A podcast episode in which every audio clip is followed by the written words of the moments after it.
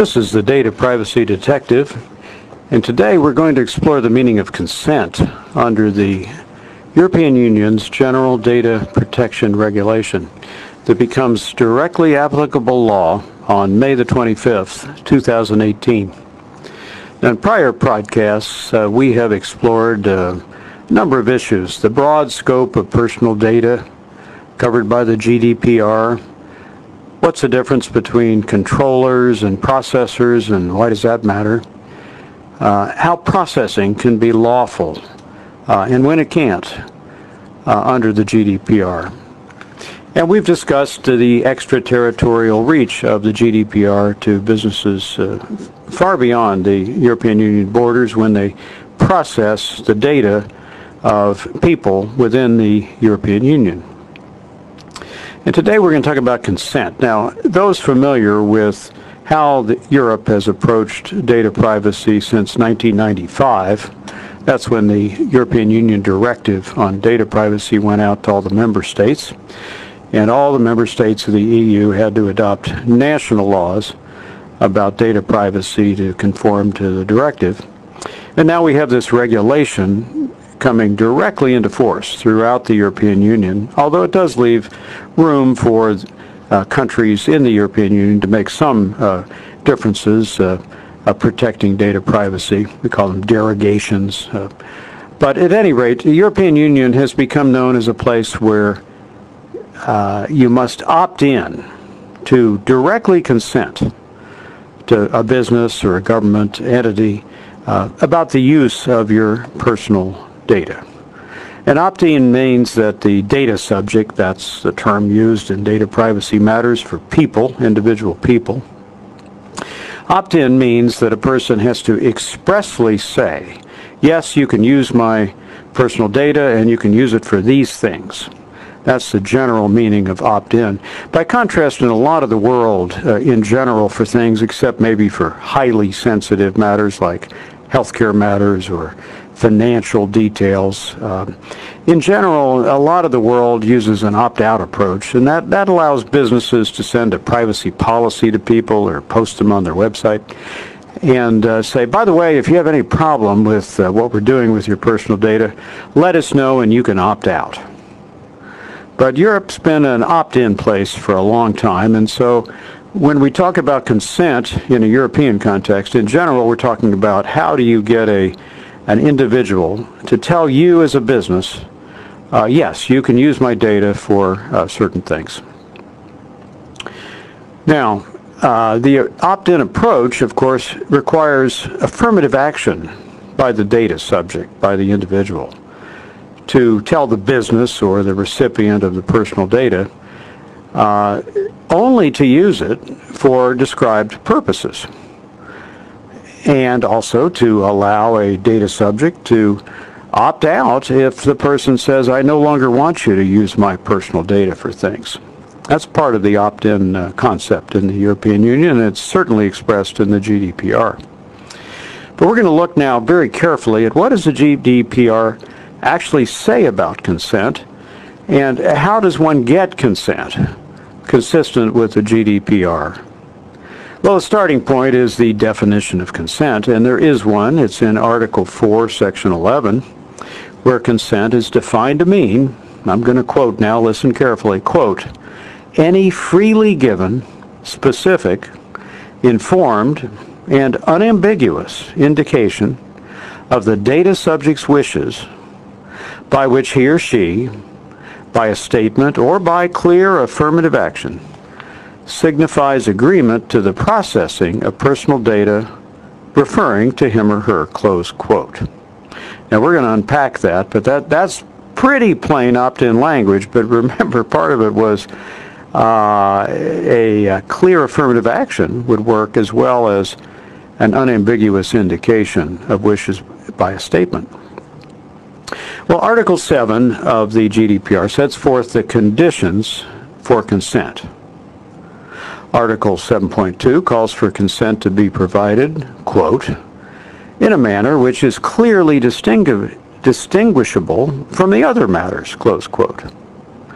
So, for example, someone is signing up for a contract, let's say to buy some goods or services. Uh, That's one form of uh, expressing a desire to, to buy something. But consent on the use of data privacy has to be distinguishable, you see, from that matter under 7.2. And so take a website. Uh, This uh, means that a one-click web design, uh, you know, click here to buy the goods and then you consent to everything else that we are packing down at the bottom of our form, that doesn't work. You have to have a distinct or a second uh, click. Yes, I consent to the use of my personal data for what you've described, you see. So that's distinguishable, meets 7.2. And so a distinct choice or a form, if paper's being used instead of a click, uh, uh, has to generally be used about data privacy matters, separate from forming the contract uh, between the, let's say, the business and the individual. And 7.3 of GDPR, Article 7.3, gives persons the right to withdraw their consent. And it says that has to be as easy to do as it is to grant consent. So that has to be built into a website or a, a, set of business practices. Freely given, that's one of the things consent must be under GDPR if you listen carefully to the definition of consent. Well, what does that mean? Well, freely given means that a website or other form of obtaining consent uh, can't be done implicitly or in disguise. Article 7.4 says that when performance of a contract is, quote, conditional on consent to the processing of personal data, close quote, the grant of consent should not then extend to personal data that isn't needed to perform the contract. So if uh, a, an individual is buying goods or services from someone, that doesn't uh, on its own give the right to the business that sells the goods or services to then sell off the information about the person to third parties for advertising or that sort of thing. That can't be done implicitly. Now, recitals are sort of a history of the GDPR that is explanatory and clear. And recital 39 says that information and communication about consent uh, has to be, quote, easily accessible and easy to understand, close quote. Plain English for English and plain language for the other many uh, languages of the European Union. Recital 42 warns that a consent format, quote, pre-formulated by the controller should be provided in an intelligible and easily accessible form using clear and plain language, and it should not contain unfair terms, close quote. Uh, what, what, does this mean? Well, this means that pre-formatted boxes with consent already pre-checked uh, cannot be used there has to be uh, a clear and intelligible and simple language way of saying click here, agree here, uh, if uh, for us to use your personal data for the reasons we've described. And consent isn't going to be regarded as freely given if the data subject doesn't have a real choice in, in clicking that. Uh, recital 43 adds that consent is not freely given if, quote, there is a clear imbalance between the data subject and the controller, close quote. So freely given is a very meaningful thing, and, and so building the form, uh, whether it's a web-based form or paper uh, or some other form uh, with an individual, uh, has to build into this uh, these principles. Now, there's a word specific in the definition of consent because the consent has to be about specific uses of the personal data that's uh, being gathered and then is going to be used by the business later on. That's extremely important. So even if consent is appropriate to one form of processing, that means using in general the data, it is, quote, presumed not to be freely given if it does not allow separate consent to be given to different personal data processing operations, close quote. Businesses therefore have to consider having more than one click box when one form of processing may be quite obvious, click here if you want to buy what I'm offering, uh, and click here if you are providing your financial information that we can use it to get paid. But uh, if, if you're going to use, if a business is going to use data for other things, that's got to be clear, and the consent has to be distinguished from and specific about the other uses of data from people. So when a customer buys goods and provides address and payment details, that does not, standing alone, give express consent for the business to use the data for any other purpose. Now, consent has to be, quote, informed and unambiguous, close quote. And that again goes back to the use of plain language, clear language, easy to understand language. And the wording has to be done to comply with what we call the transparency principle of the GDPR. In other words, the use of personal data that, that the recipient intends has to be very transparent to the individual who's granting consent including to what extent the data are going to be uh, processed. That's recital 39. Data subjects have to be, quote, made aware of risks, rules, safeguards, and rights in relation to the processing of personal data and how to exercise their rights in relation to such processing, close quote, recital 39 says.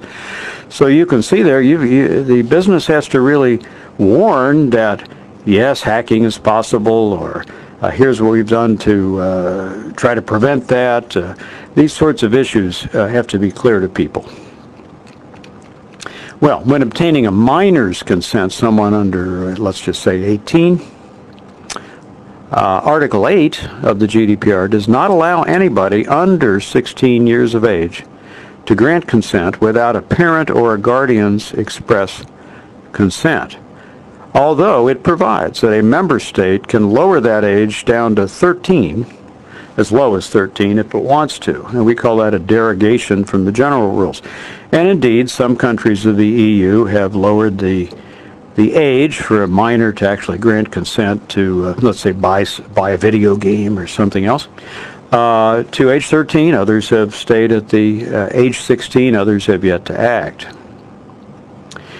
While some forms of implicit consent will be obvious and appropriate, let's say somebody applying for a job and they send a resume with all sorts of personal data, obvious they're consenting to be considered, or somebody buys a product and sends their delivery address and some payment details, obviously they're consenting to the use of that uh, for that specific purpose.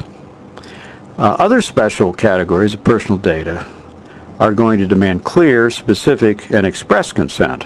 The highly sensitive data, health data, and financial data, uh, in Article 9.2 addresses categories like that.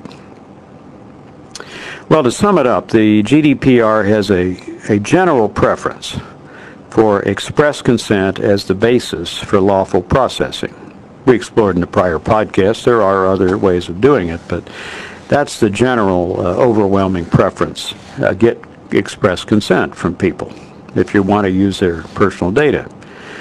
Uh, and it defines and means that businesses inside and outside the EU, uh, as defined, uh, businesses outside the EU can definitely be subject to the GDPR.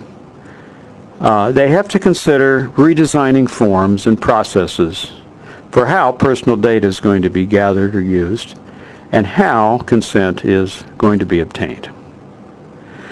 In general, one can think about this. Privacy by design, privacy by default. That's what the GDPR insists upon. So pre-check clicks, they're out for getting personal consent. Uh, simply bearing a privacy policy at the bottom and say if you buy from us, you're stuck with all the privacy rules, read them if you want. That's not going to work. Uh, privacy by design, privacy by default. These are pillar concepts of the GDPR, and they're guiding principles on how consent can be obtained and recorded for use later on in a business proving that it tried its best to comply with the GDPR in obtaining express consent from people with which it does business. Next, we'll go to how U.S. businesses outside uh, the EU can think about the U.S. Privacy Shield the Privacy Shield agreed between the European Union and the U.S. as one means of uh, compliance with the GDPR. Remember, protecting your data privacy begins with you. This is the Data Privacy Detective signing off.